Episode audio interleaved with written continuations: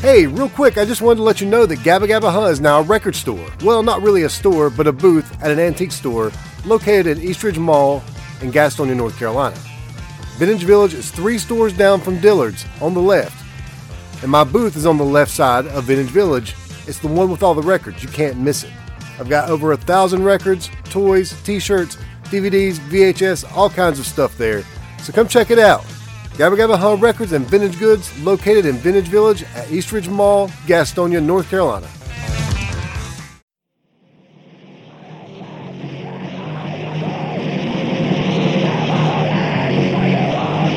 You are now listening to the Gabba Gabba Huh Talks podcast, where we bring you conversations with people connected to the Carolinas underground music scene.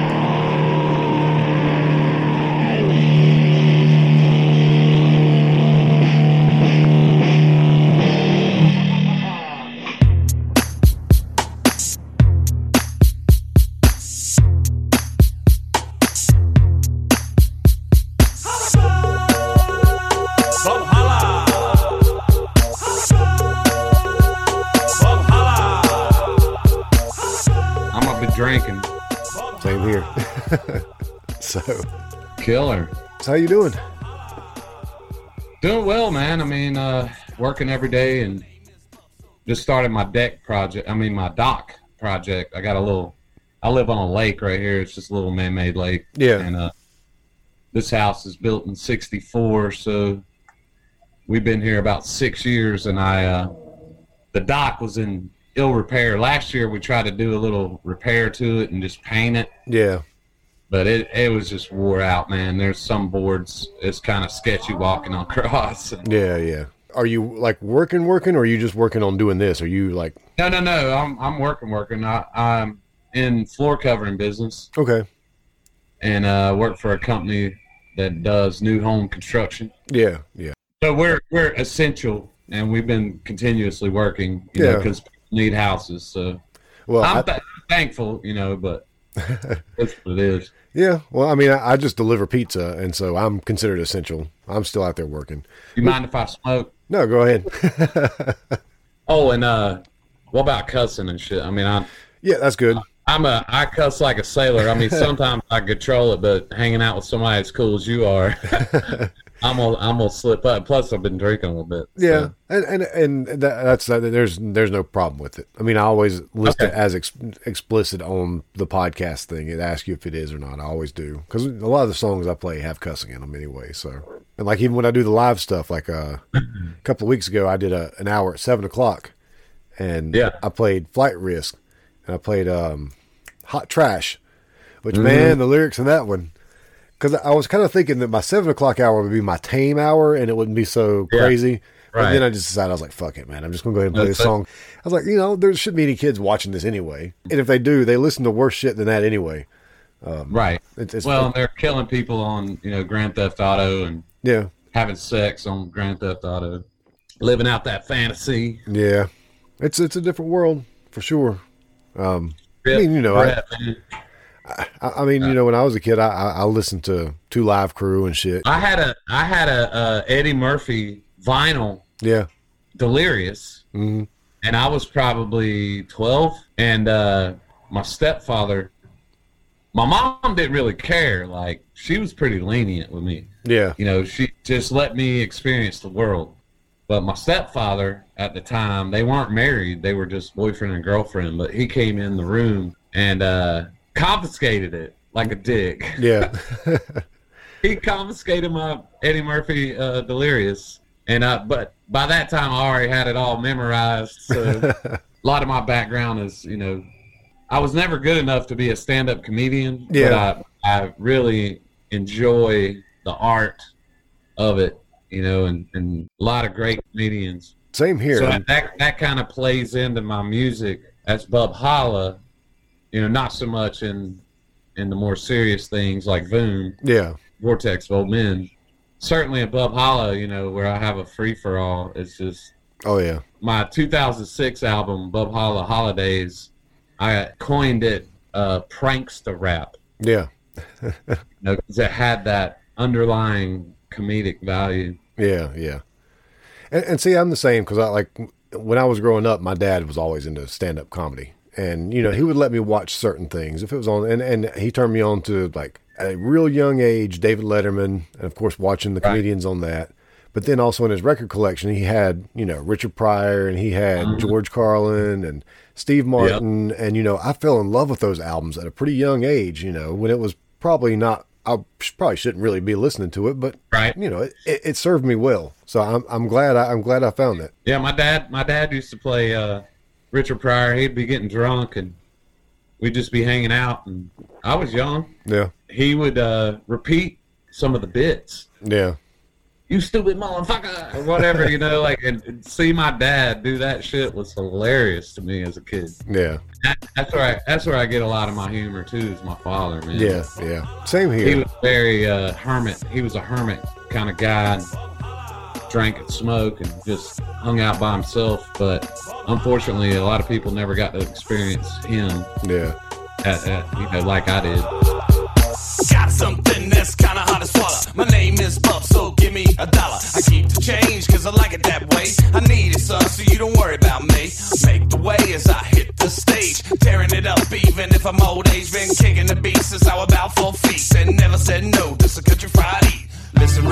cause I'm about to boast. Never figure me out, cause I'm full like a ghost. You grow to see that you wanna be me, but that ain't gonna happen, cause it was just a dream. I had a dream about being you. It made me feel sick, made me wanna go puke. I sobered up fast, I'm not comatata and now. Figured out why they call me Bub Holla. Bub Holla. So I'm talking to uh to Bub Holla, or um, Yeah. some people probably just know you as Brent. Is there a reason for the the pseudonym or the the? Yes, there is. And and, and, So- and do do I even need to cut your your real name out of this, or do you want to even? No, no, no. It's fine. Um, initially, I was I wasn't even calling it anything. I was just writing stuff. Got a shitty ass little keyboard, a little Casio keyboard, and you know, even using like ashtrays. Uh, you know, I'd take the one hitter and hit on the ashtray as like Yeah. percussion. Mhm. You know, just get high and use a four track. In the very, very beginning, I was using two jam boxes. Yeah, yeah, I would I'd record on one and then play it back and then play with that and back and forth, you know. I think we've all done that at one point. Yeah.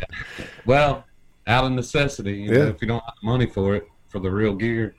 I mean, it was it's fun to play around with that stuff when you're first learning to play music.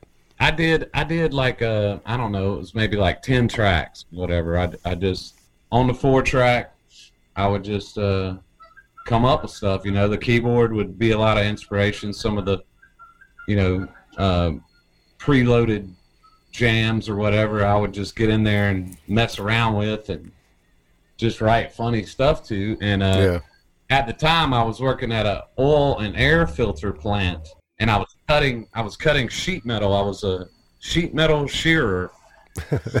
and uh there was a guy that worked right beside of me. His name was Wayne Buffalo.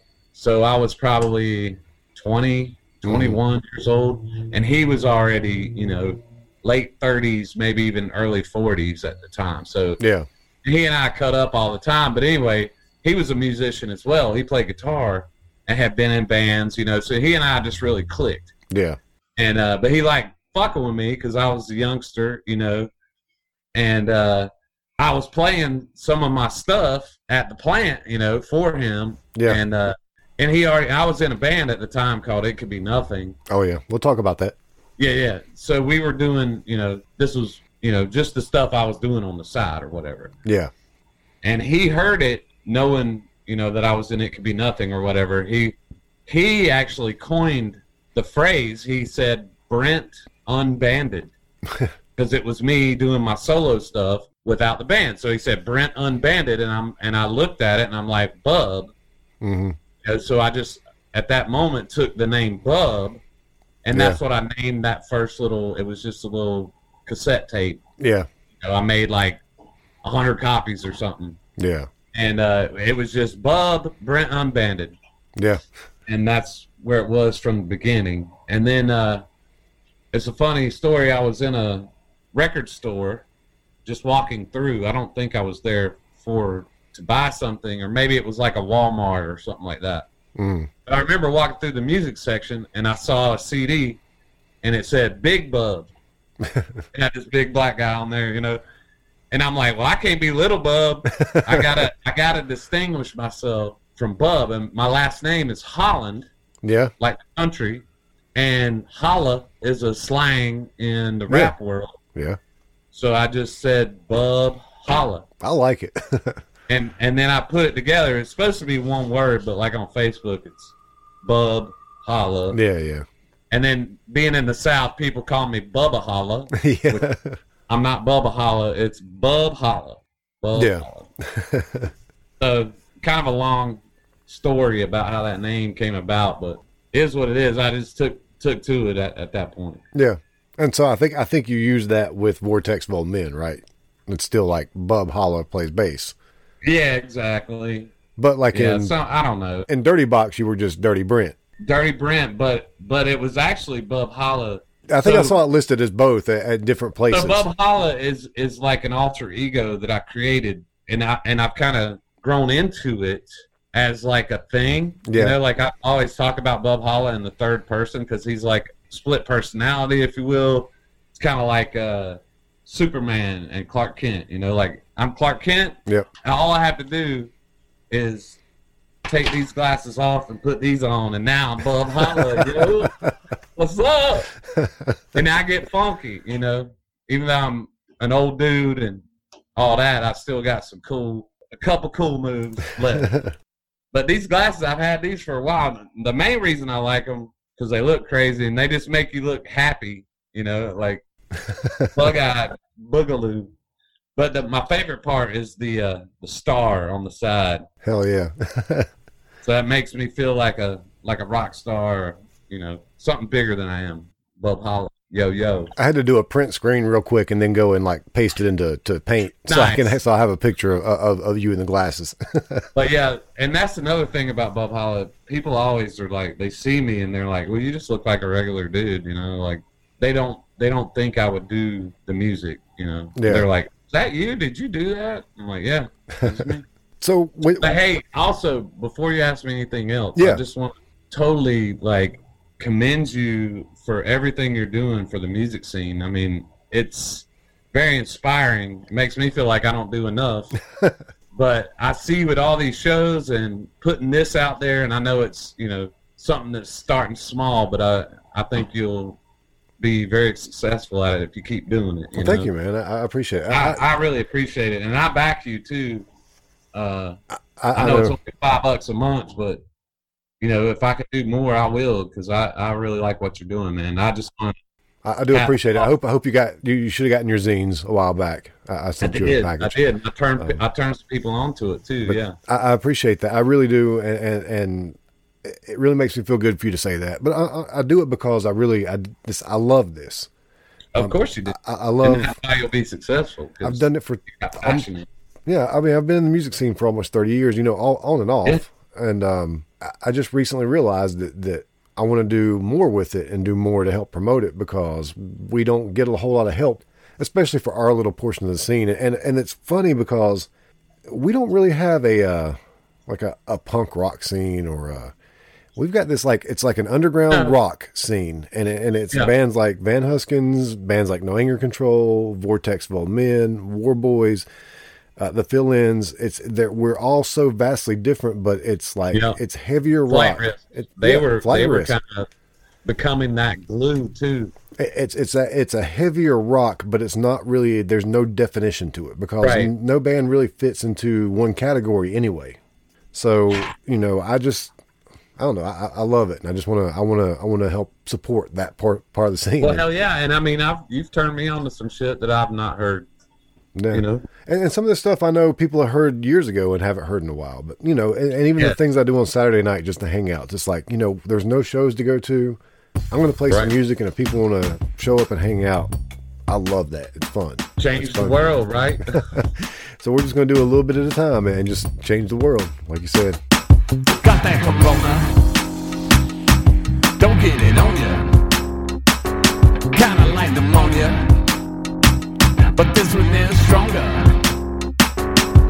got you coughing.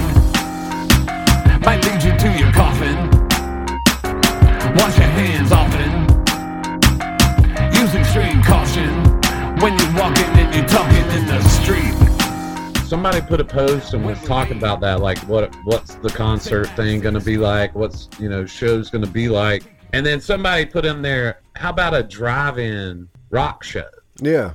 And I'm like, dude, that would be an awesome idea. Like if you could, you know, find some drive-in theater that would let you set up and but you'd have to have a way to port it to people's radio Yeah, yeah. You'd have to have like a car. little broadcaster there.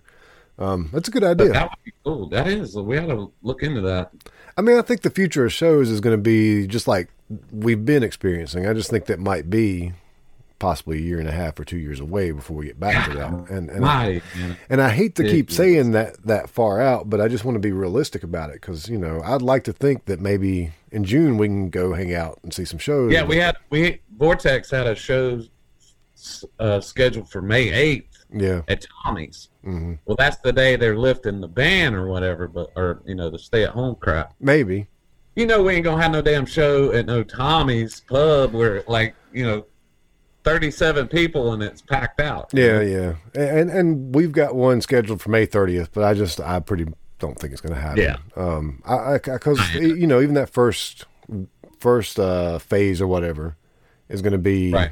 it's not going to include bars, and then that second phase may include bars, but it's going to be at, at reduced attendance. I mean uh, um, capacity, and I just don't see the confidence uh, people having confidence to go back out just yet. Well, outdoor shows. And I honestly think that this isn't going to happen as soon as May. I I think it's going to get pushed back because our numbers past two days went up. But you almost you almost need uh, seating, Yeah, you know, so that you can you need like a place like yeah, because Tommy's you don't you really can't stand six feet apart from somebody in Tommy's. no. You can maybe do it Milestone, but you'd have like twelve people in there, which of, of course Yeah, is, is well, that's which is Milestone. that's the Milestone show. that's yeah, we're that- that's a- coming. that's we're a Charlotte show. We'll be there. No, you won't. you know, place like neighborhood theater a big place like that, you could, you know, a handful of people in. I don't know. I Oh, just, yeah. I don't know. I, think it's going to be a little while before we see big shows. But I think once it's all said and done, back to what the original point was, I think it's going to be a lot like it was, you know, two months ago. I hope so. I do too.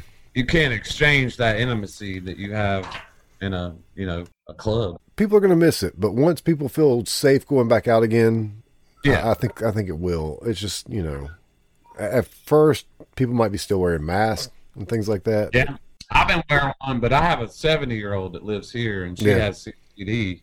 You know, my wife's been working from home, and you know she's obviously retired. Not my wife, but the Yeah. mother-in-law.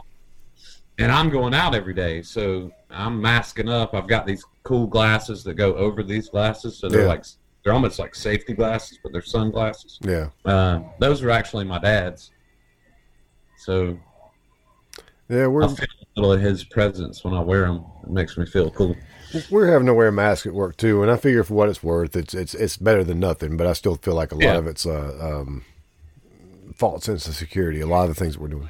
I know you probably don't agree with this concept, but did you see that uh, Domino's Pizza autom- automated cars? Yeah, And you walk up to the fucking car and, and type your number in or whatever, and the window comes down and the fucking pizza comes out. Well, I don't plan to be here forever, so if they ever do come out with that, you know, hopefully it's after I get done with it. I, I plan to do other things, uh, hopefully with some of the stuff that I'm learning to do with this. You know, some, some- yeah. somehow one way or another. You know, in the meantime, it's it's pretty good money. The money's really good right now, and Oh, it's, yeah. and it's I'm low sure. stress, and it, and it provides me the freedom I need to do this this stuff. So, so what what got you into rock music when you were a kid, Uh, and about how old were you when you got Oh, into rock uh, music? well, I have a brother that's eight years older than me, so Okay, when I was eight, he was 16. So he turned me on to a lot of, uh, you know, classic rock. Van Uh, Halen and Queen, Van Halen, yeah, Pink Floyd, Zeppelin. yeah, You know, the list goes on and on and on. And then my mother, she listened to like soft rock, yeah, you know, so like Linda Ronstadt and, Okay. you know, Simon and Garfunkel, hmm that kind of, you know, hop on the bus, Gus, make a new plan, Stan. yeah.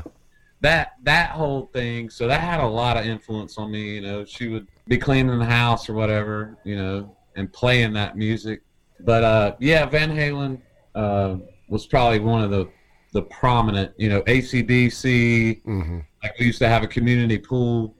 Uh, I used to live in Cramerton, North Carolina, Yeah. and we had a community pool, and people would just be, you know, uh, I think back then it was WROQ Yep, The Rock, ninety-five seven. 95.7 WROQ, and uh, ACDC, man, Dirty Deeds, Done Dirt Cheap, that kind of stuff. Uh, I had some childhood friends, and they turned me on. One one of my friends was a huge Kiss fan, Mm-hmm. And so it was all you know, Kiss Army and Detroit Rock City, that kind of stuff. Another buddy of mine was into Rush. Mm-hmm. I think that was in the Signals era. Yeah. So I got turned on to them later, and then, you know, went back after I really figured out how amazing they were. Oh yeah. Uh, and then another buddy of mine turned me on to Black Sabbath, yeah. and that just, you know, Ozzy, Geezer, Tony, and Bill. That was the best. That was the best shit. That that like just made my day. I don't know uh, what really about it. It's just the heaviness and the you know the sludge. Just felt just felt dirty. you It was definitely life changing for me, and and I, I guess I'll take this opportunity to tell my Black Sabbath story. So when we were first getting into like metal and, and classic rock and, and all that stuff, you know, we'd listen to Led Zeppelin, but Black Sabbath was still a little bit of a mystery to us. So we were Right. at the we were at the mall in Shelby, the Cleveland Mall, with the church group one night.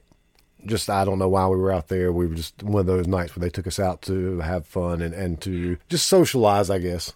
So I stole Black Sabbath, the the first Black Sabbath album. I stole that on cassette at Walden Books. They just had it out. And I just picked it up, stuck it in my pocket, and that was my introduction to Black Sabbath. I fell in love with that album. Church was my introduction to Black Sabbath, and, and I stole the cassette while I was with the church group. oh well. I still have the cassette too. I still have that one that I, Really? that I stole the that's original one. amazing. That's a great Sabbath story. So Stole it. Yep. my my stealing career didn't last too long though, because not long after that, I stole something at Carowinds and got busted doing it, and then got banned from Carowinds for a year. And it was I had to miss seeing Bob Dylan that year because we had tickets to go see him at the Oh Palladium. man. Oh well. Wow. the things you learn. Yep. So anyway, back to you. Oh. so you Um, and so you- you're fairly young. You got into to rock and roll. I got into rock and roll. I did. I don't know, man. You know, that was a wild time because I was born in '71. hmm Uh, so you know, the early '70s, growing up, and then whenever I got into like junior high school, that's when the you know uh, that movie Breaking Yep. came out, and I was all about that. You know. Oh, And yeah. I even went through that phase. drawing- I have a drawing because I used to like draw a lot, even though I'm not that great at it. Same. I just had fun doing it. I have this drawing of a band with like, you know, the risers and shit like Kiss. Yeah. You know, so you got a guitar player on this one, a bass player over here, Mhm. a drummer, and the drums I drew were electric drums. They were like octagon shaped drums. Yeah. And then I had two dudes breakdancing, and then a I think a chick singer with like a mohawk, you know, like I'm like, what the hell? I had all that mix yeah. from, uh, you know, throughout my growing up. You know, then the '80s, and I mean, God, you know, just she blinded me with science. You know, that was a big one for me, and the, like skating rink, Yeah. safety dance, you know, all that. I was influenced just like everybody else with, you know, the mainstream shit. Yeah. And we really did. We grew up in a good era because at that time the mainstream stuff was actually some of it was an offshoot of uh, offshoot of punk rock. It was just what had become Oh a yeah, little bit more homogenized, but it was still it still was our introduction to it. American Bandstand, Yeah. fucking. Uh, how did you get music? I mean, I used to watch Lawrence Welk. Yeah. I mean Yeah. that or you watch anything that had music on it, we'd watch. Um, and when I was at my dad's house, I mean, you know, you only had fucking like what five channels on Mhm. the TV. You had to do it yourself. And every morning was the gospel singing Jubilee. yep.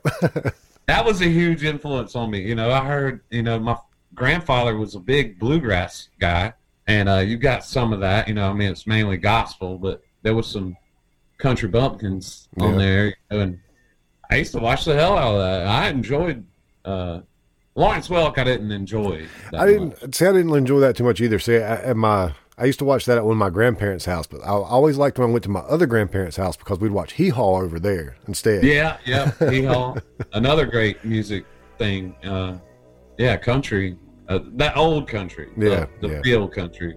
I don't know what the hell they're doing in country today. They're I don't know, something about Right. riding a pickup on a Saturday night and everything feels all right. God, and, and I'm sitting around like, man, I could write that shit all day long. Like, but it's just not in me. You know, like, I never wanted to like go that direction in music. Yeah, it's pretty terrible. Once I became, you know, like a teenager, I met Brian Thompson, Yeah. who's the drummer of Vortex of Old Men, and a couple other guys, uh, Eric and Chris, and there were the four of us. And we would go to Brian's house, and Brian had a drum kit, full Mm-hmm. drum kit, and he had a, a PV guitar, PV amp. Mhm. He could play guitar and he could play drums. Yeah, And uh, I remember the specific day. He taught me how to play drums. He taught Chris how to play drums. He taught Eric how to play drums. Just your basic, you know, one, two, three, four. yeah, Just a very simple, basic beat. yeah, I was hooked Mhm. immediately because I'm like, I can do something and you know express myself.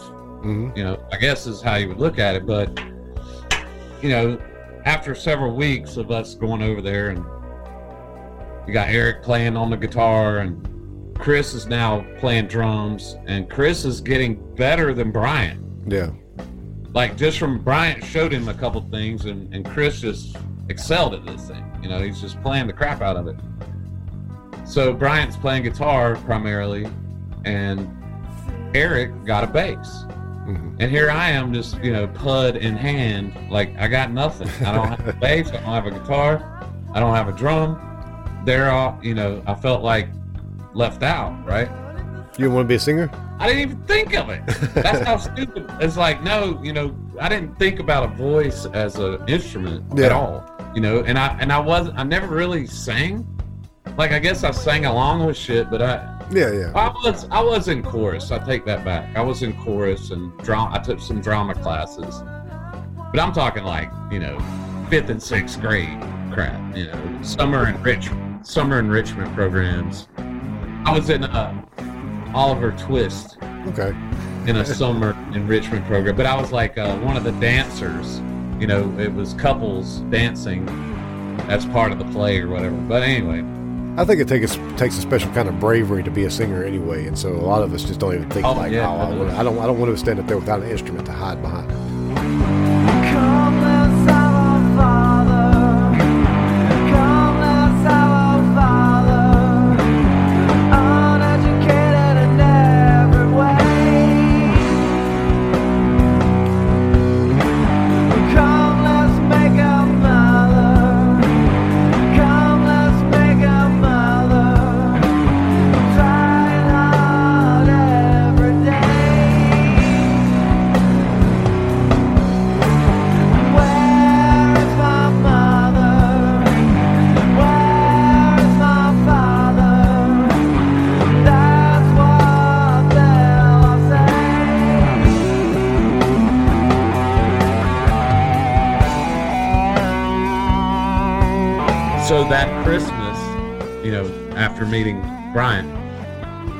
For a Casio keyboard, Okay, and and my my mom, stepdad got me a Casio keyboard. So mm-hmm. then I was like, at least I had something, you know. yeah, I was like, but I'm the keyboard player, you know, like that's not cool. you know, being a keyboard player, what the hell? You know, I don't know what I was thinking. You know, I always wanted to play piano, but never took lessons or anything. yeah, we would go in the band room and I had the keyboard and we're playing like Bang Your Head. And I'm going meow, meow, meow, meow, meow, meow, meow. That's about Yeah. how far I got on keyboard. I could get the notes right, but it Mhm, just yeah. didn't, it didn't really sound good. it didn't really add to anything. You know, they're all rocking out and I'm over here, you know, hunting and pecking. And uh, but anyway, one day Eric asked Brian if he could borrow his guitar Mhm. overnight. And Brian was like, "Yeah, man, take it," you know. And he left, and I'm sitting there, and Brian had these the the band room. It was just a room upstairs, like a bonus room or whatever, and it had these dormer windows, Mhm. and uh, there was a bean bag under the dormer window. And when Eric left, he left his bass sitting on the beanbag Yeah. in the window. And I was probably high, but I'm sitting there and it was like one of those moments in a movie, you know, where you get like tunnel vision and then the lights shining through the Yeah. window on the bass, you know, it's like and I'm like, well, he took Bryant's guitar. There's the bass. And I didn't even ask. I just took it, took the bass, and I went home and I had this really cool stereo that had a record player, an eight track player, and it had an input that Yeah. you could plug an instrument into and it would come through the speakers. hmm I think I had So one I of would those. put on like Bryan Adams cuts like a knife, Yeah. you know, and play along Mhm. or try to hunt and peck and I guess I was into like Ratt Yeah. and Dokken Yeah. and bands like that. Uh, I would put it on and, and just hunt and peck, man, and try to figure it out. I did a lot of that. That's that's that's kind of how I got my start too. And I'd figure out little things like smoke on the water, or Right. you know, sort of how to play satisfaction, but not really. You know, I'd figure out little things like that when I was first learning on guitar or whatever, and then bass later. But I had the same thing, the same kind of setup, a stereo where you could just plug right into it and you could play along with whatever was playing on the stereo. Yeah, yeah, it was killer. I think I was actually predisposed to play bass. It wasn't until later that I figured that out, though, because when I was a little kid, the lady next door, she was from like Yugoslavia or, or somewhere like that. Mhm. I don't know exactly where. I can't remember. Her name was Maria, and her husband's name was Tom, and it was one of those. You know, he was in the service over there. They met, Yeah. got married, and well, he played the upright bass, jazz. You know, and he would put on the record and sit there and play to it. And I was being babysat hmm over there at the house, and I would just sit there and watch him play. Yeah, So I know that had a lot to do with the fact that I could listen to Black Sabbath and hear the bass line, you know, separated from guitar. Like a lot of people that listen to music that don't that aren't musically inclined, I don't think they hear the individual parts no, I don't think so. and pieces, and I and I can't not hear the individual Yeah, parts and pieces. I, w- I wish I could, but I've always been bass driven, Mhm. if you will. I understand that. So I think that's why when I finally got a bass, it, it really stuck. Yeah, And it's not like I was a failed guitar player, you know, that, oh, I guess I'll play bass. yeah. I mean, I actually like it. I, w- I went to it. I, I kind of feel the same way. Like I, I never really gave guitar enough of a shot to consider myself a failed guitar player. I just Right. I, I dicked around with it a little bit and I figured a few things out, but I never really committed myself to it. But when I held a bass in my hand, all of a sudden I'm like, okay, I'm gonna play this. I'm gonna figure this out, and and it's made me a better guitar player. But still, uh, as a bass, it Yeah. just made sense to me, and, and I've really, as an instrument, I've I figured that I figured it Guitar's out. too damn hard. Um, the second most influential person in my musical career is Jay Fernandez. Yeah, Uh, he and I started playing, you know, a similar age. He he's a very good guitar player. Oh, yeah, he is. extremely good and tasty. Like write, he writes really tasty things, solos. yeah. yeah. It's not all just you know flash and watch what I can do. You know, Jay, he's he's so good. Yeah, he's really good, and and uh, you know he used to beat me up all the time, like call me up and say, "What are you doing?" And I'm like, "Oh, I'm not playing a video game or something." He's like, "Get over here, we got to do fucking finger exercises." we would sit there and play together, like Yeah. not playing anything, just playing notes and get better. But he was like cracking the whip, you know, like yeah. you need to get better. That's the only way you know we're gonna get famous. You know, at that time. Yeah. So, what was the first band that you played in? Was it Grandma Dynamite, or did you play in something before No, that? no. The very the very first actual band, uh, it was Bryant, the guy Eric. Yeah. His name's Eric Stevens and Chris Eichner, and myself, and we were called Dark Season. Dark Season. All right. I mean, you know, we primarily made maybe played like three cover songs, and then most of the other things were just like jams that never went anywhere. you Yeah. So Yeah. It was just it was our first attempt at Mhm. you know we didn't have a singer obviously we were just get high and drink beer and Yeah. get in a band room and just jam. Yeah. You know, didn't really matter. I mean, we couldn't even hardly. I don't. I don't think maybe four times we made it all the way through a song. you know, like we played just like parts. But you know, that was that was cutting your teeth. That was you know figuring it out. You know, having amps blow up and go dormant because you don't have the money to get get something else. You, know? you have to borrow something from someone else yeah. but that was fun. You know, actually, in uh, basically the end of that, I went to a uh, battle of the bands Okay. at Bible Music down on Stonewall. Yeah. Uh, and Jay was there. Me, it was me and Eric from Dark Season, and Mhm. Jay and Jonathan, Jonathan Beaver, who was Jay's bass player Yeah. with Jay and Jay's brother David was the drummer, and we were kind of like rival bands, you know, if you will. Yeah. It was just you know that you know, didn't really mean anything. It's just they played, we played. And, you know, we're better than y'all are. Yeah.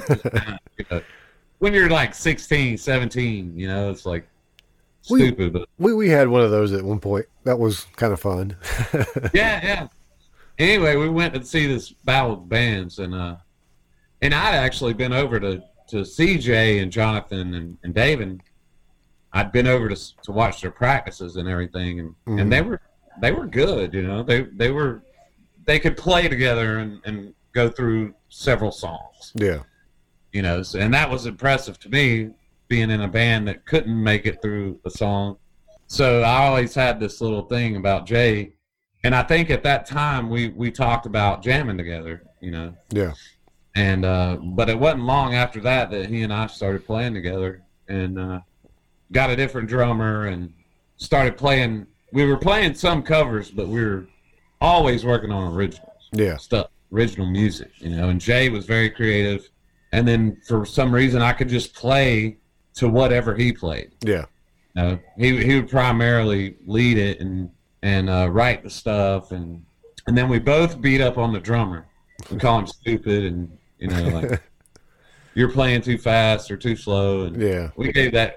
I don't even want to say his name, but we gave that.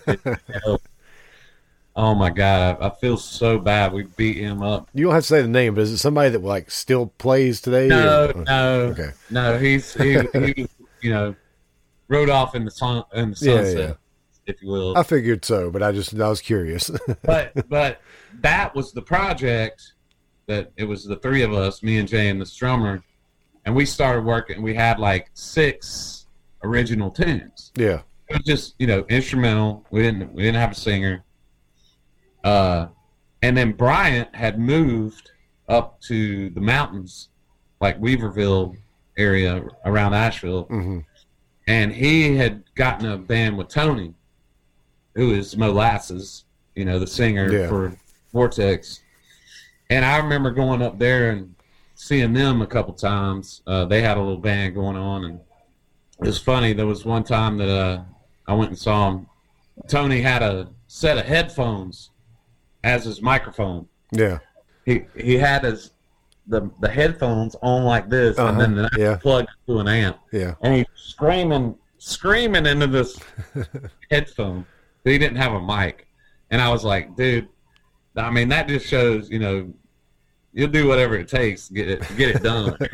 I remember when I figured that out that you could do that, and that was pretty cool. yeah, that's like that's like the first time figuring out octaves on a guitar. You're like, oh wow, Yeah.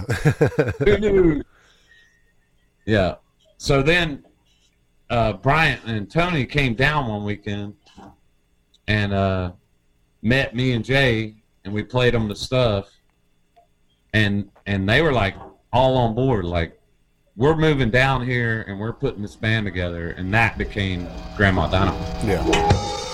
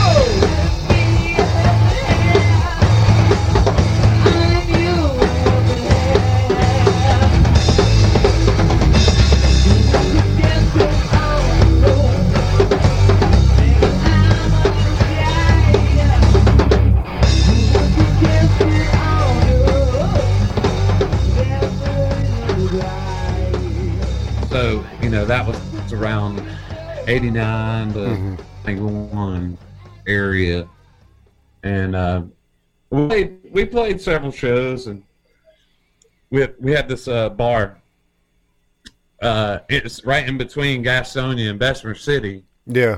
out there on uh, 74 called the Twilight Zone. Do you remember the Twilight Zone? I don't remember that, but Yeah, it's, it's like as soon as you pass, you know, uh, where the McDonald's yeah. on 74, just know where you're as the last part of Gastonia, and you Yeah. go start going over those hills. Yeah.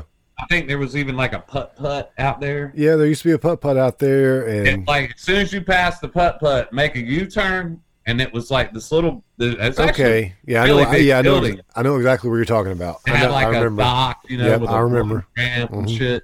I absolutely and, uh, remember it now. Fast Eddie, Fast Eddie was the owner of that place, man, and we had a blast there. It was a it was a BYOB yeah. brown bag kind of place, and uh, I hear they you know did some illicit uh, drug use or sales or Probably something. so, yeah.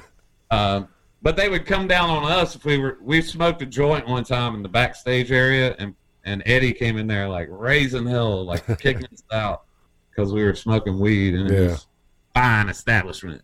But we that's where we cut our teeth, man. You know, um, we uh, played with bands like Big Shot, God's Water. yeah. You know, these were bigger bands. You know, it was fun. It was it was uh, it was hilarious. I mean, we we we recorded a live thing there, but again, you know, we never really did anything. I mean, we we played and we got better. I, I sent you that uh, that chewing off my leg set, Yeah. which was that was a great uh, capture of of like what we were about at that time. Uh, it sounds amazing. I mean, you know, the songs are kind of long and kind of party and you know, but that that's what we did back then. Yeah. you know. But I mean, I think it's a it's a good representation, and and the Panasonic RX fifty thirty really captured it. You know, it's got those killer condenser mic. I I bought one. Actually, my wife got it for me for Christmas. Mhm. We had been looking for one, and I and I got it. It's the same model and everything, Yeah. and we've been using that to do our uh, Vortex uh, jam in our band room because it it just it captures everything. Yeah. You can hear everything individually, and it, and it's there's no nothing to set up. You just put the jam box down and hit record, and it sounds fantastic. I mean, it's a little overdriven, which kind of makes it even cooler. Yeah. Which brings me to the third person that was the most influential, and especially on Bub Holla, uh, was Jeff Floyd, who is he's in the Negulators. Yeah. Uh, he was in Kudzuganja, Yep. That's when I met him. Simicro, Chow Tiger. I mean, Yeah. he's he's subculture. I met him and Bo Brown around the eleventh grade, so that would have been like eighty eight, maybe. Yeah. I met Bo first, actually, like at the convenience store next to the high school. Yeah. you know, smoking by the propane tanks. you know, like brilliant. I knew he was a bass player, and he knew I was a bass player, and he was in the punk rock. He just told me that they were getting ready to go on tour with Subculture and mm-hmm. NoFX, Yeah. And I was like, "Who the hell is that?" You know. and then I didn't see him. You know, the, he went for the summer, and I didn't see him again until the fall. You know, going back to school. He invited me out to his lake house, and that's where I met Jeff Yeah. and they really turned me on to what subculture was, what NoFX was, and they had a side project with uh, Fred Hutchison, who was the drummer, Mhm. uh, subculture called Thirty Foot Beast. Yeah. Yeah. And uh, actually, Bo's got some of that recording, man. That I, I've, was, I've got it. You it. got it? Yeah, I've got it. It's good. yeah, that's just crazy. But that, I mean, what a fantastic name, Thirty Foot Beast. Yeah. I mean, for punk rock too, it's like, what the hell? Yeah. But yeah, like Jeff just fascinated me, man. He he's just a, he's a character, hmm you know, almost cartoon character like. Oh yeah. his way of describing things is just fascinating to me. He, I, I love to hear him talk. I mean, uh, just uh, when Oh, yeah. I, I listened back to the episode that I had them on. Um, Mhm. It's just he tells a good story, and just the way he talks, it's so Yeah. expressive, and it just makes you feel what he's saying. It's Mhm. good. I, I, He- I love it. One time before I ever did acid, he explained to me what an acid trip was. Yeah. That was the one of the most hilarious conversations I've ever part of. I bet. But he did a really good job of it because when I eventually did do acid, I, I could relate. oh, that's what Jeff talked about.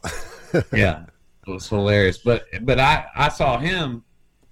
He would sit there and play drums on a guitar case and the floor yeah. and record it on one jam box, and then break out the other one and put the bass line on, Yeah. and then play that louder, put the guitar part, Yeah. and then eventually you know get the vocals on there. And he would do this over and over, and they're like good songs, and Yeah. he would already have everything in his brain when he did the drum part. You know, like he had already thought about every stop because there would be like intricate fills and stops and all that, and he would like nail it, and it just it just did something to me. You know, it's like Yeah. man, like, look at that. You know, the creative expression, and plus he was just a cool dude. You know, but extremely influential on me he let me know that nothing's stopping you from doing whatever the fuck you want to do musically. You know, Yeah. obviously in bands, you know, there's other people involved, and you gotta work those relationships, and you can just take a tape recorder and do whatever the hell you want to do. Yeah. So that's Bub Holla. When it very first started, I would say Jay was playing drums. This guy, uh, L.S. Brown, which is uh, Scott Brown, who was in a band called Cedar Grove that Yeah. was from Gastonia. Yeah. I don't know if you're familiar with them. Uh, yeah. You need to get some of their stuff and play it too, man. 'cause they they used to come watch Grandma Dynamite and learn from from that, you know, and they they became a killer little outfit. Yeah. I found I found some of their stuff. I think on Reverb Nation because I, I do want to play them. I'm, I'm friends with Aaron, so Oh, okay, I, I definitely yeah. I definitely want to play them. Yeah, I love Aaron. Yeah. Great.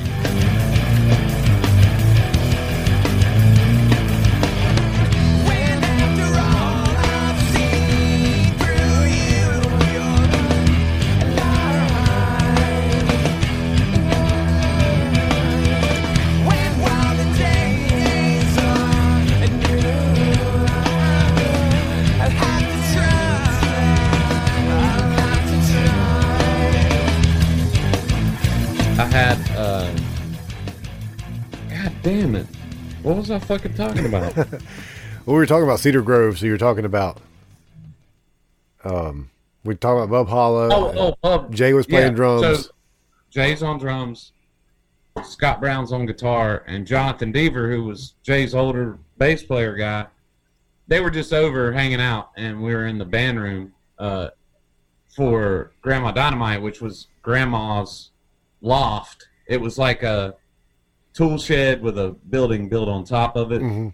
and we were in there just jamming around before the guys got there, so that Grandma could play Yeah. and we just they were just doing this like free jam thing and i was i've always been a huge easy e fan and uh i did one of his songs i just did the rap over the thing that they were jamming on Yeah. and and that was really like the the beginning of bub that that just it, it gave me that feeling that i get when i do that kind of stuff you know i'm not the greatest rapper on the planet you know, I, I was more doing it just because it, it makes me feel good, you know, and I think it's hilarious. Yeah.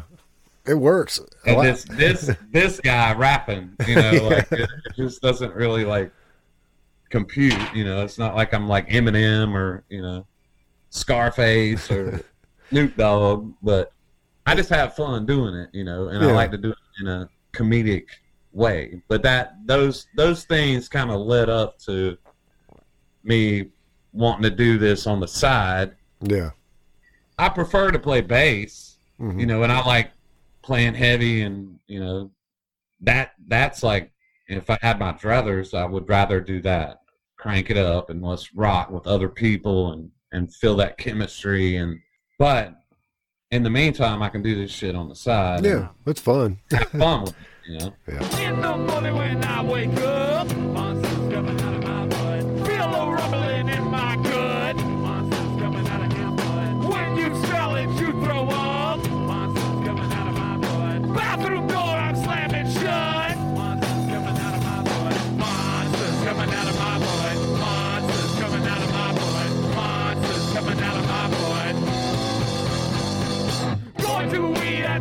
go.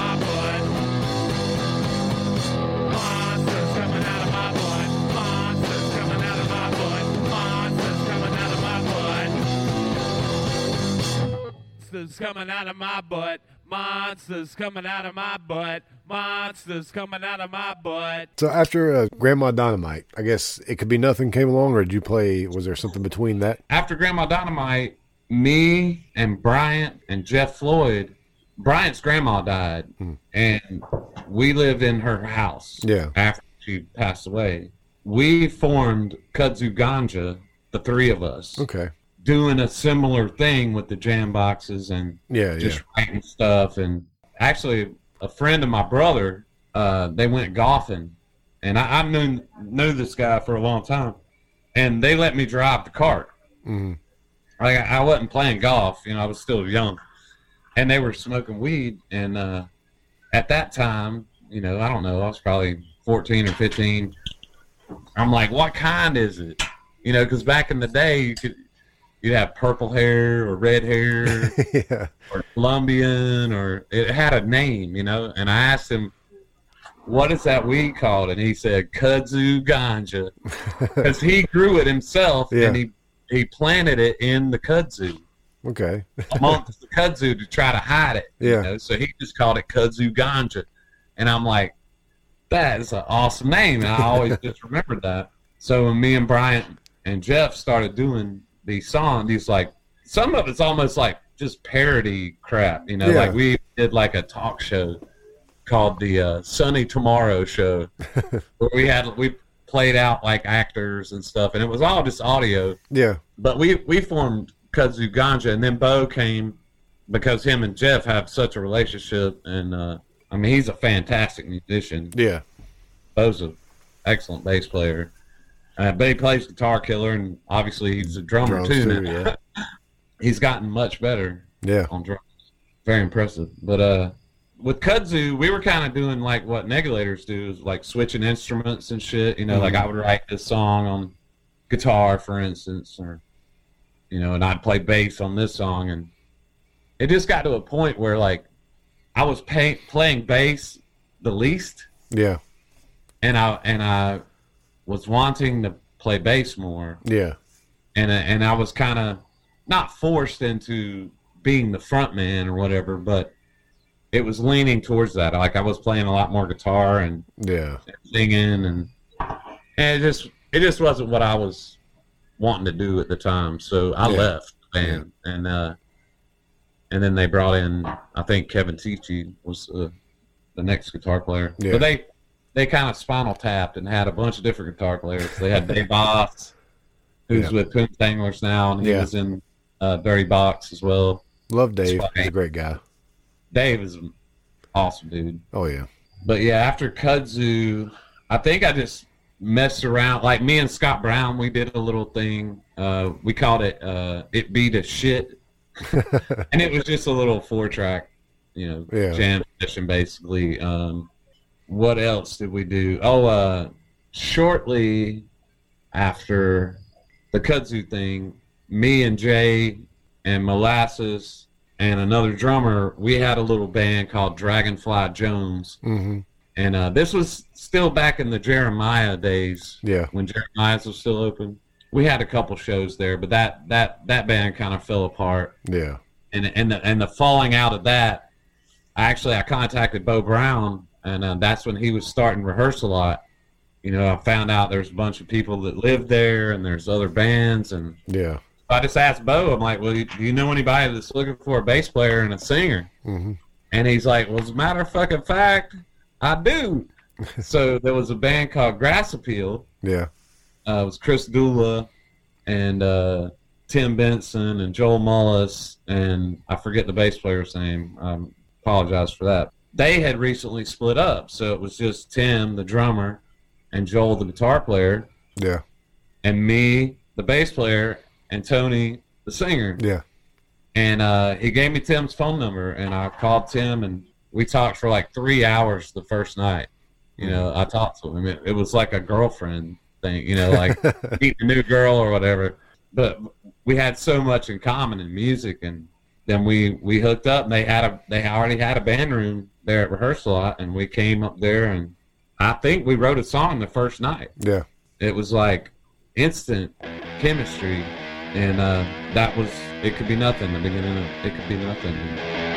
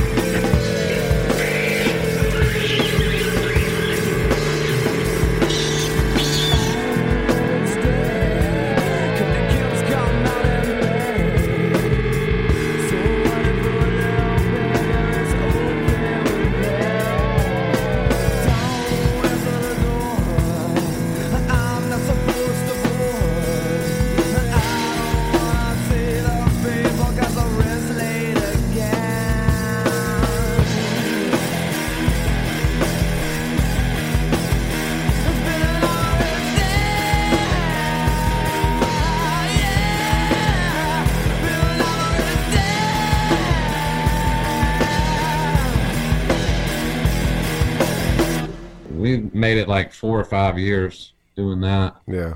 That band we actually, you know, could have done something, could have been something, uh, What's, but it could be nothing. and it really was uh, like I, I was I was aware of you guys back then, but I, I didn't. I don't think I really had ever seen you or anything. But now when I go back and listen to that stuff, and I, I'm like, damn, these guys were really so good. Yeah, we definitely had our own thing going, uh, but maybe not right for everybody at the time. Yeah. know.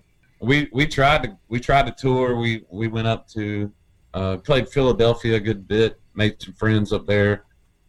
Um, even went up in like the Poconos Mhm. and uh, New York and uh, Jersey. You know, we I don't know why. I guess we thought that would make us, you know, get more exposure or whatever. Yeah. But it was good, man. It was it was road work. You know. Well, I have to say, like for a lot of bands from around here, from that time and even up till today, I feel like so many of these bands really should have been a little bit more than they were. But you got to think about the kind of music people listen to. But I mean, even Yeah. amongst like you know cool music, North Carolina's always had bands that compete with with bands that get exposure. It's hard, man. It's hard. I know. I've, yeah, I've been at it 34 years and I ain't figured it out. So, and now's like the worst time, or it could be the best time, or the worst time, It's- depending on how you look at it. But there, it's short attention span fucking theater. yeah, that's true. But but the thing, There's so much out there that you can pick and choose what you want to do. I mean, I just put this uh, album out, One Hit Wonder, yeah, and I mean, you know, the first week it's it's getting a lot of uh, hits and stuff. But I'm like, well, how the hell do you get it to where like more than a thousand people hear it? yeah, that's the. I'm still trying to figure all that out. That's the hard part. even when you give it away, it's hard to get people to actually Uh-huh. just listen to it because everybody's got No, so many different I've things to choose from. On my phone, I personally sent the link to people. Besides just putting it on Facebook, Mhm. I personally sent it to motherfuckers who I consider my friends, Yeah, And I'm like, have you listened to it? Yeah. And they're like, oh man, nah. I ain't haven't had time. I'm like, you, all you gotta do is click the motherfucker when you're taking a shit. Trust when me, you were man. taking a shit, you can hear my music. I think we all relate to that struggle, and I just don't. I, I don't know because it seems like back in the day when you handed your friends a cassette, they listened to it. Yeah. Yeah. These days, you like- I'm saying though, it's just too easy. I mean, They don't have to leave their house. All they have to do is press play easy. on their phone, and they don't do it. I made a fucking 12 song album in six months. Like, yeah, and for somebody to just be like, ain't got time for you, bro. I mean, You know, it's like, I mean, at least if you're my friend, you know, if you're my friend, yeah, just give me a solid and listen to it. Yeah. That's all I'm saying. And say, hey man, you really need to work on that shit. It ain't it ain't it ain't there yet. Or something, you know, like back to the drawing board, bro. Or it's cool, I dig it. You know, some people do. You know, some people have told me, but and it's not like I'm I'm not, you know, I gotta be realistic. I'm I'm forty eight years old. yeah, I mean, not that that really means a whole lot. Not you know, because I mean, look at Funky Geezer. I mean, he he Yeah. gives me uh, a lot of hope. You know, it's never over. yeah, not what I'm saying, but you know, just do me a solid, man. yeah. Yeah. So after that, after it could be nothing, we formed Dirty Box, hmm uh, which originally Dirty Box was me, Tim Hill, and Tim Benson. Yeah. Tim Hill's an amazing guitar player, but he ended up getting married and moving to Atlanta. I think he still plays, and I've got to keep in touch with him occasionally. Yeah, I mean that that was a just a fun, fun band to be in, and uh, Tim Hill, Tim Benson, and myself were playing as a three piece. hmm And uh, at the same time, Tony Molasses, he was in semi pro yeah. And they were doing their thing and they were they were a fantastic band. Oh yeah, I played Tony some of the stuff we were doing and and he had just he's always been a singer only. Mm. And he had just picked up guitar. yeah, And he just had this thing he wanted to play guitar. So I invited him over for a practice. He was a member of the band day one.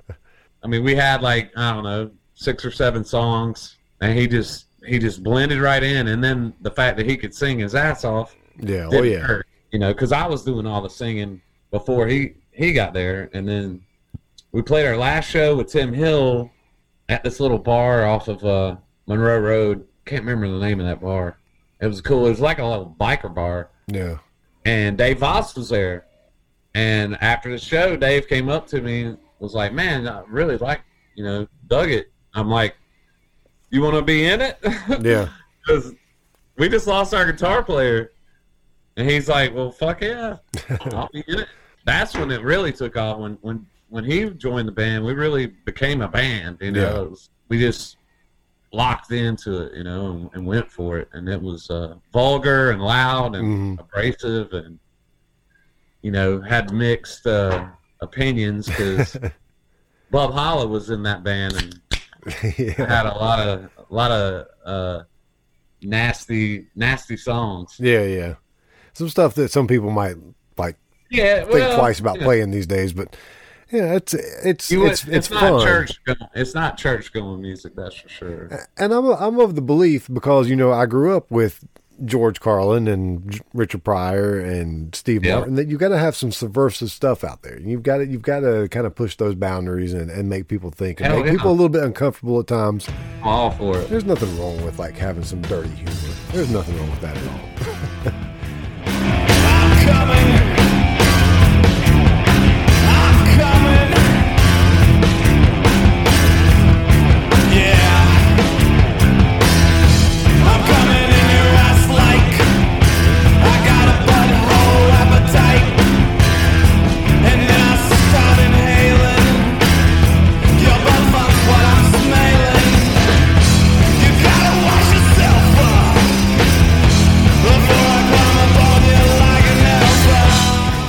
CD, I fucking love it. I love it. It's so good. I appreciate it. I mean, Joel- musically, it's Joel- good. The lyrics are fucking great. It's it's it's really good. Nice. No, it's called nice. Because I always said nice like that. Yeah. Nice. that was the thing, you know. Yeah.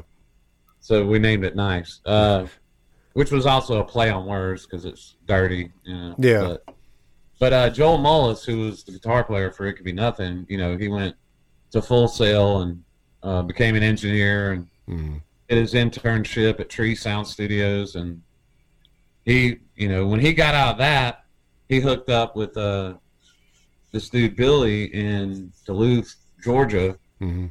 and uh, he was working for him, and you know, working with acts like the Yin Yang Twins, and um, I even met George Clinton there Yeah. down at the studio.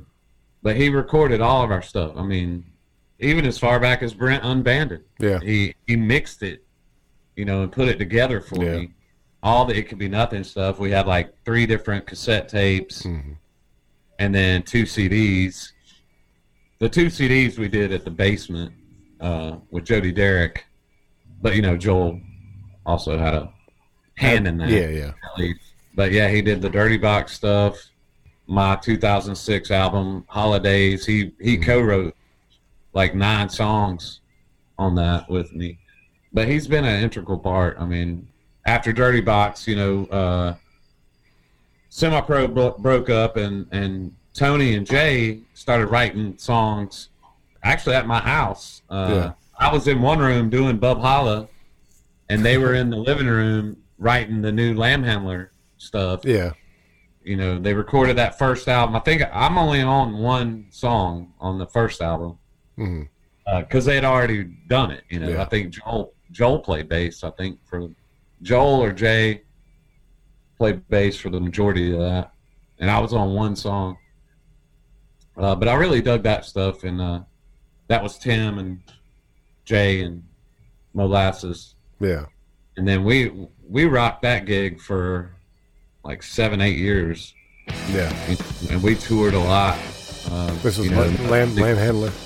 Land Handler, Yeah. yeah.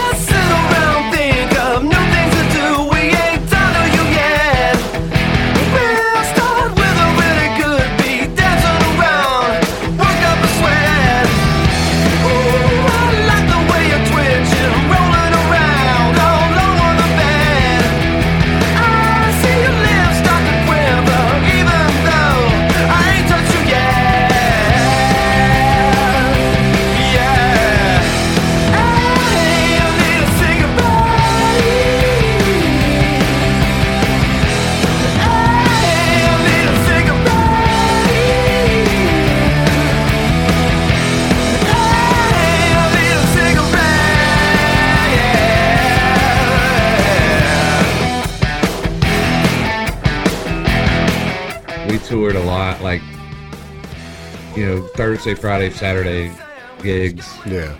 You know, regionally, and then we also went up up to Philly and down to Jacksonville and Yeah. Atlanta, New York. I mean, but a, a lot of hassle for not a lot of payoff. You know, I mean, we had fun, Yeah. you know, but it it's that's a rough way to try to make a living. Yeah. You know? Yeah. just trying to get one fan at a time or you know that kind of thing playing out of town and or you drive two hours and play three 45 minute sets to the sound guy Oh yeah. Yeah. you know th- those nights and are rough but then you have nights where you know it's packed out and it's killer Get a good Yeah. reaction. And, it was fun good times oh yeah.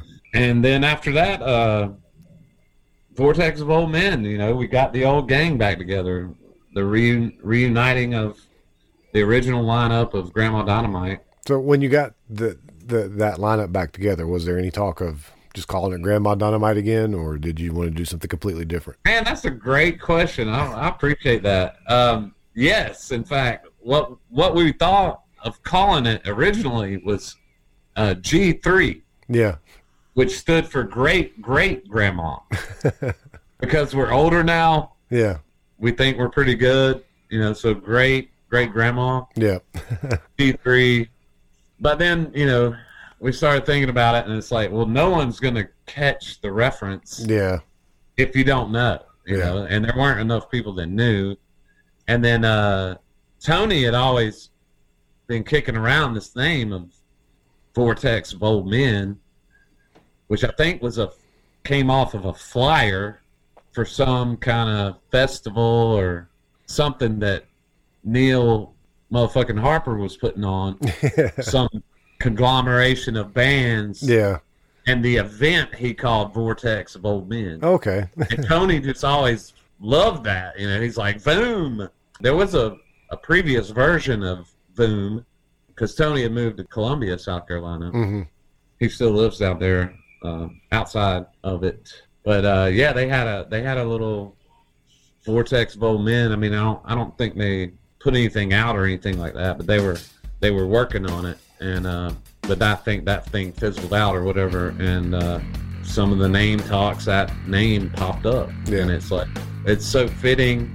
Even though we're not like super old, Yeah. you know, we're older and vortex old men. It just That's how I feel. I mean, you know, it we're, is kind of cool, you know. we're, we're, we're in our late 40s playing punk rock or playing rock Yeah. music, you know. Just this, we're, we're old men. we're old men when it comes to this Yeah. stuff.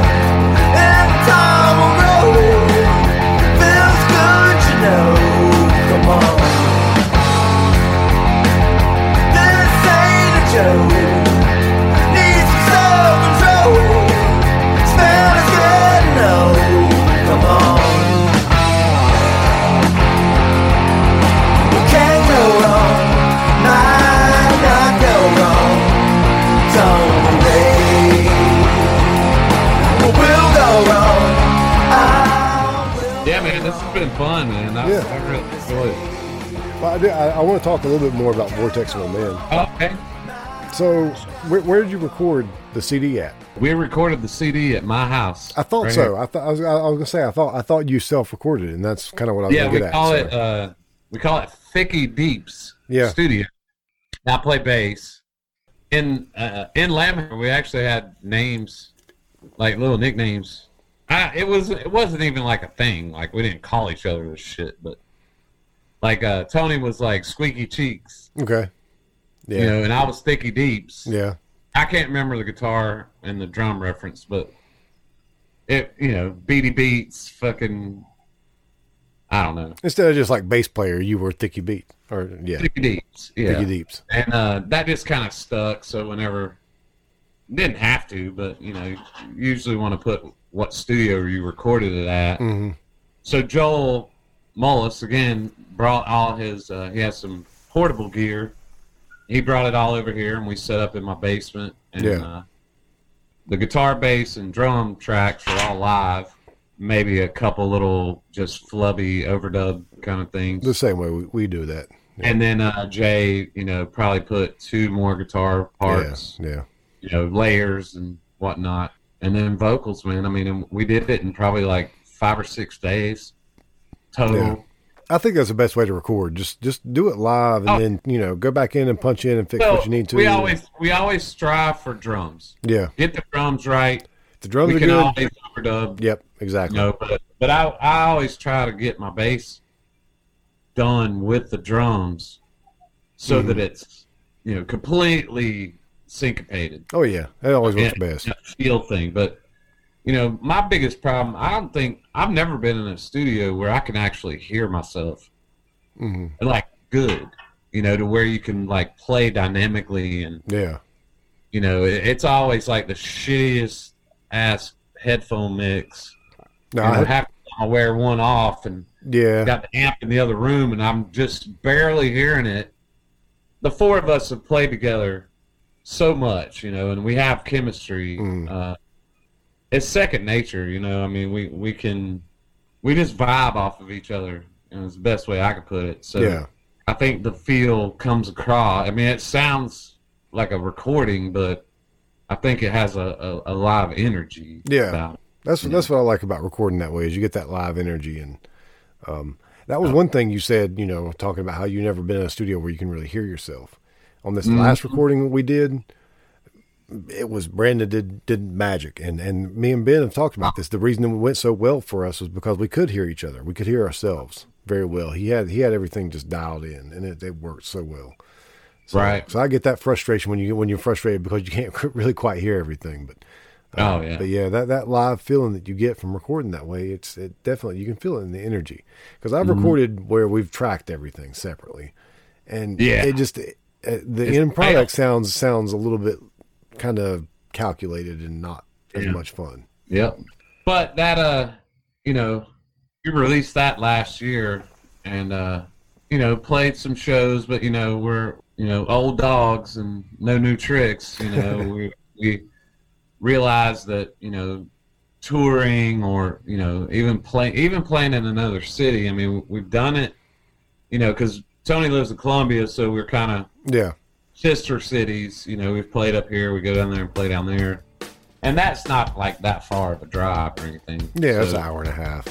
But Maybe. you know, I don't want to be in a van, you know, sleeping on somebody's floor. Yeah. Or, you know that those those days are behind us, unless it would be like worth it. You know, like Yeah, yeah, on tour with somebody that has some kind of draw. And at least you can get a hotel room. you know. yeah. but we're, we're just playing locally and having fun with it primarily. We're not trying to be rock stars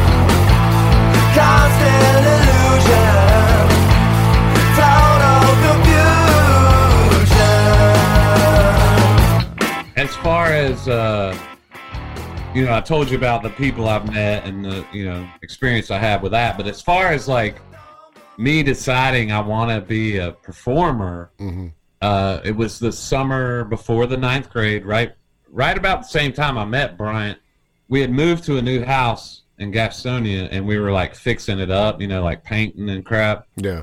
I'm there, and but we had a TV there, you know, Mhm. keep us entertained while we're like painting and shit. And I'd have MTV on, Yeah. Have it, you know, looping videos or whatever. And uh, Dokken's, Alone Again Yeah. video, which is a it's a lot of live performance, and then it's like the hotel room, you know, and he's all sad because he ain't got a Yeah. or whatever. The dude's wearing the bandanas, and George's hair's like all crazy. I'm like, dude, that looks freaking awesome. That's what I want to do. yeah. I mean, it's not like the hardest song ever or anything, you know, but I mean, they were rocking, but you know, it's a, it's a, it's a, a, a ballad, Yeah. if you will.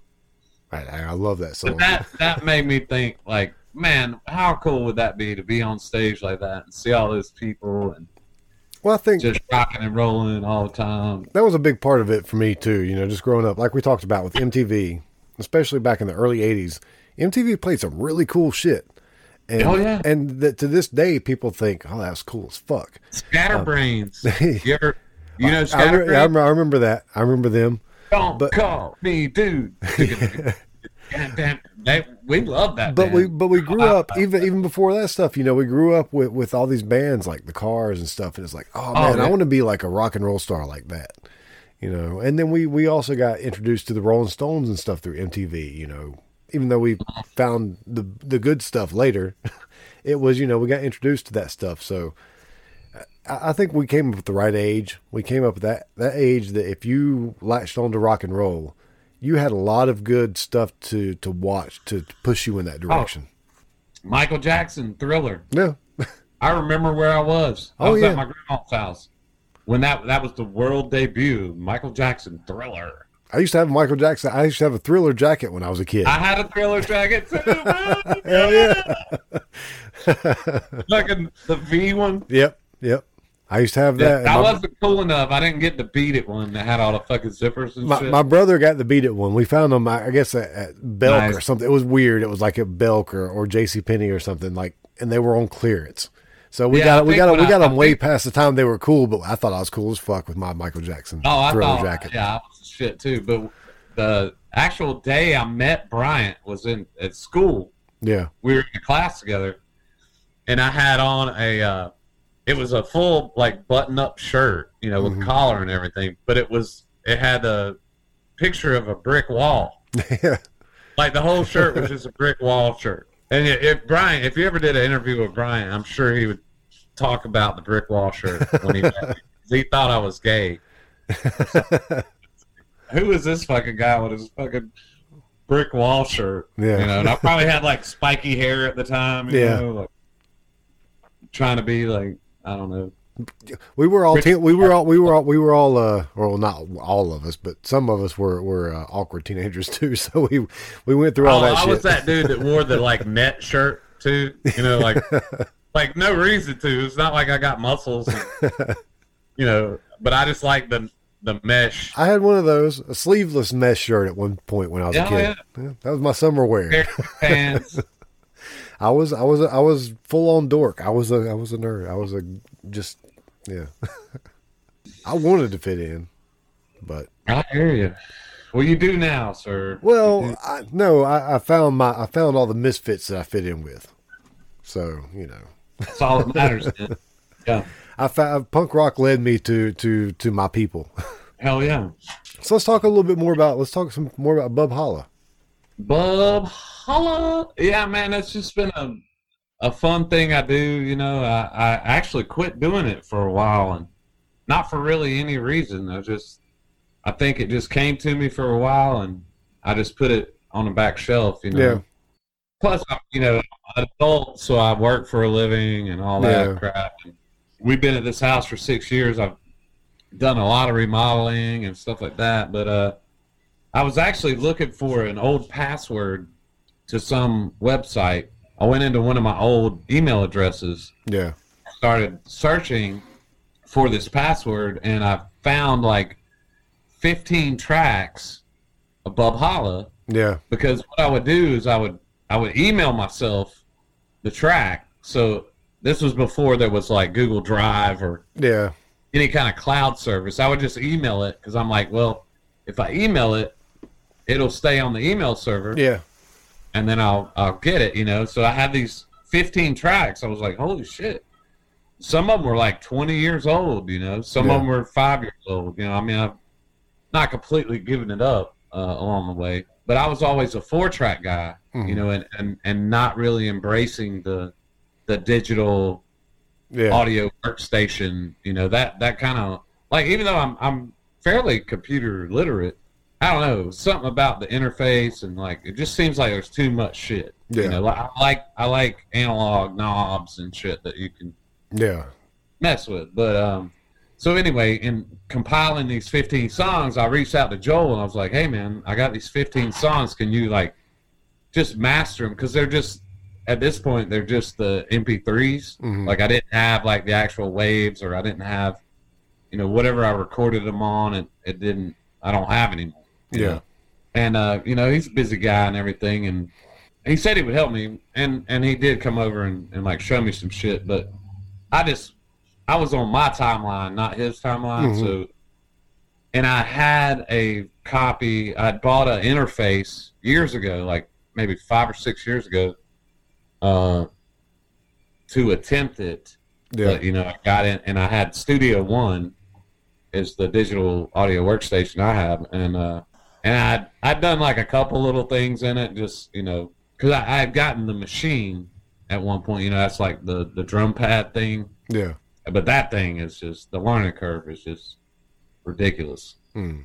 You know, I, I'm I'm simplistic. I like a Casio keyboard where you can. Put, I want to hear uh, '50s disco. You know, I mean, Bossa Nova. yeah, Bossa Nova, baby. That's uh, one of my songs is the drum beats Bossa Nova. yeah. Uh, that's Whimper on uh, One Hit Wonder. Got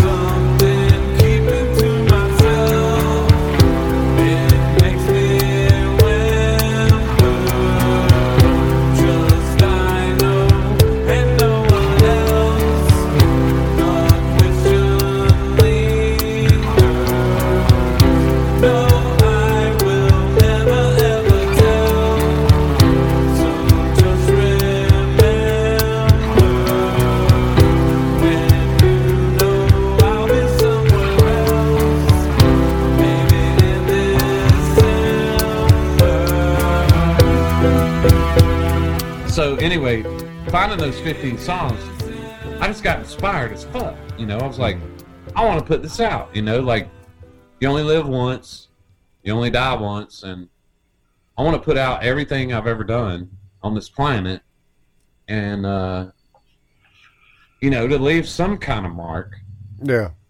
This, you know, hey, this dude was here. That's what he did.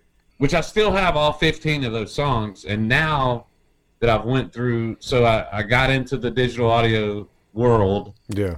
and started, you know, YouTubing and just trying to figure out, you know, tutorials how to work this thing. And then so I got a key, I got a keyboard. I got a shitty Casio keyboard. Yeah. I'm like, go back to your roots, baby.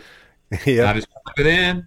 Fucking this particular one I have, it's got this like this disco music thing, hmm uh, dance music, I guess, and you can.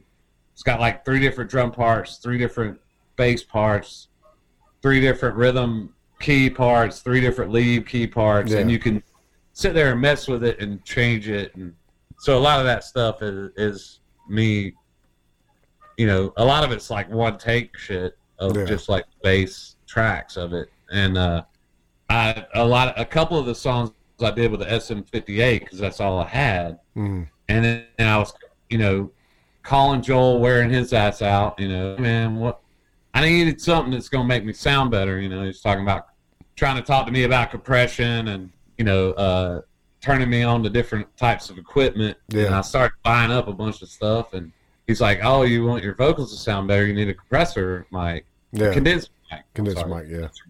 So I got one of those, you know, and I just start layering and figuring it out, man. And after a while, I, I kind of got the hang of it, at least, you know, good enough for me.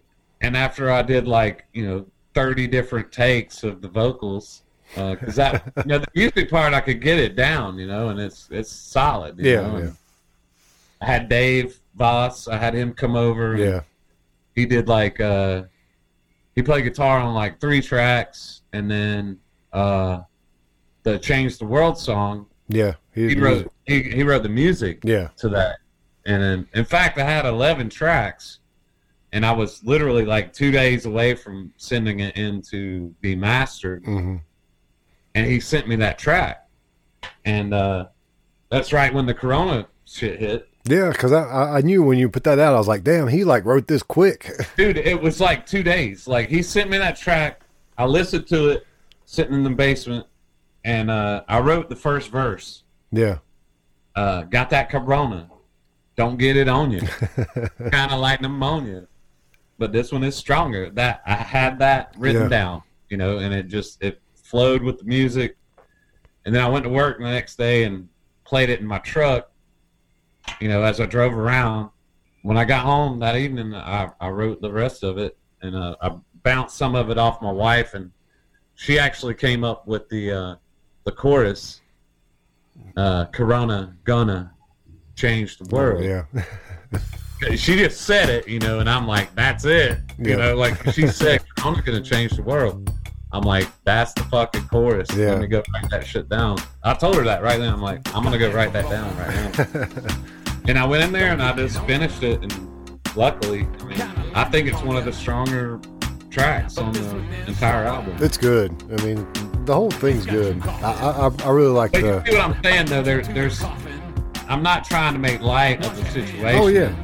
but it, it, it's uh, my wife said it. Well, it sounds like a, a PSA, you know, a public service announcement. Well, you're you're you're documenting. You're documenting the time. Documenting, but but there's some there's some humor, Yeah. Underlying humor in it. Uh, well, that's at least what I'm trying to convey. It works. It really does. Corona gonna change the world. Corona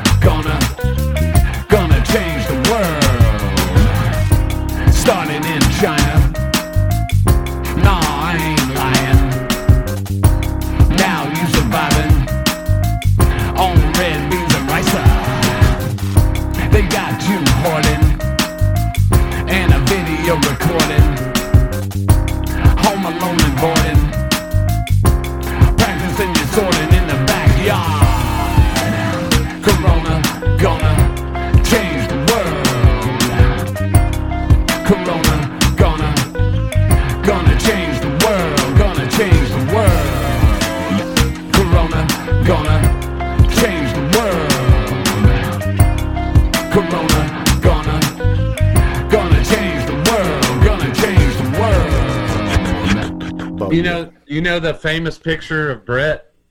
Yeah, This one, yeah, the actual picture of this grown-up Avenger stuff are, are playing, yeah. and all the family is along the wall there. So like that, I remember that night, man, so incredibly. And it was Brett's birthday, and he was just being Yeah, Brett, man. Backwards and shirtless forever. Yep. And I feel so much for the flight risks, man. I, I can't even fathom yeah. I hope. going through. Uh, but I personally can't wait till there's some way that we can do a big, Yeah, we've got to to celebrate his life, and we've got to I'm do sure. something. Definitely, definitely. sure that we'll all be a part of it. And I hope it's not too long from now. But I know. you know, I, I don't think that'll matter really. I don't. Uh, it don't matter how long time passes. we're all we're all waiting for that moment. Yeah, exactly. We- We're definitely going to have a big, big throwdown in his name and and uh use it to like.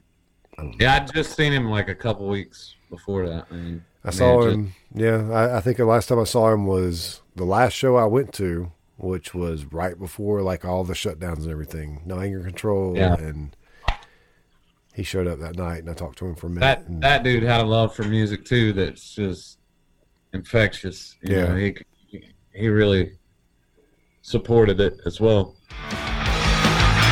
This has been a Gabba Gabba Hunt media production.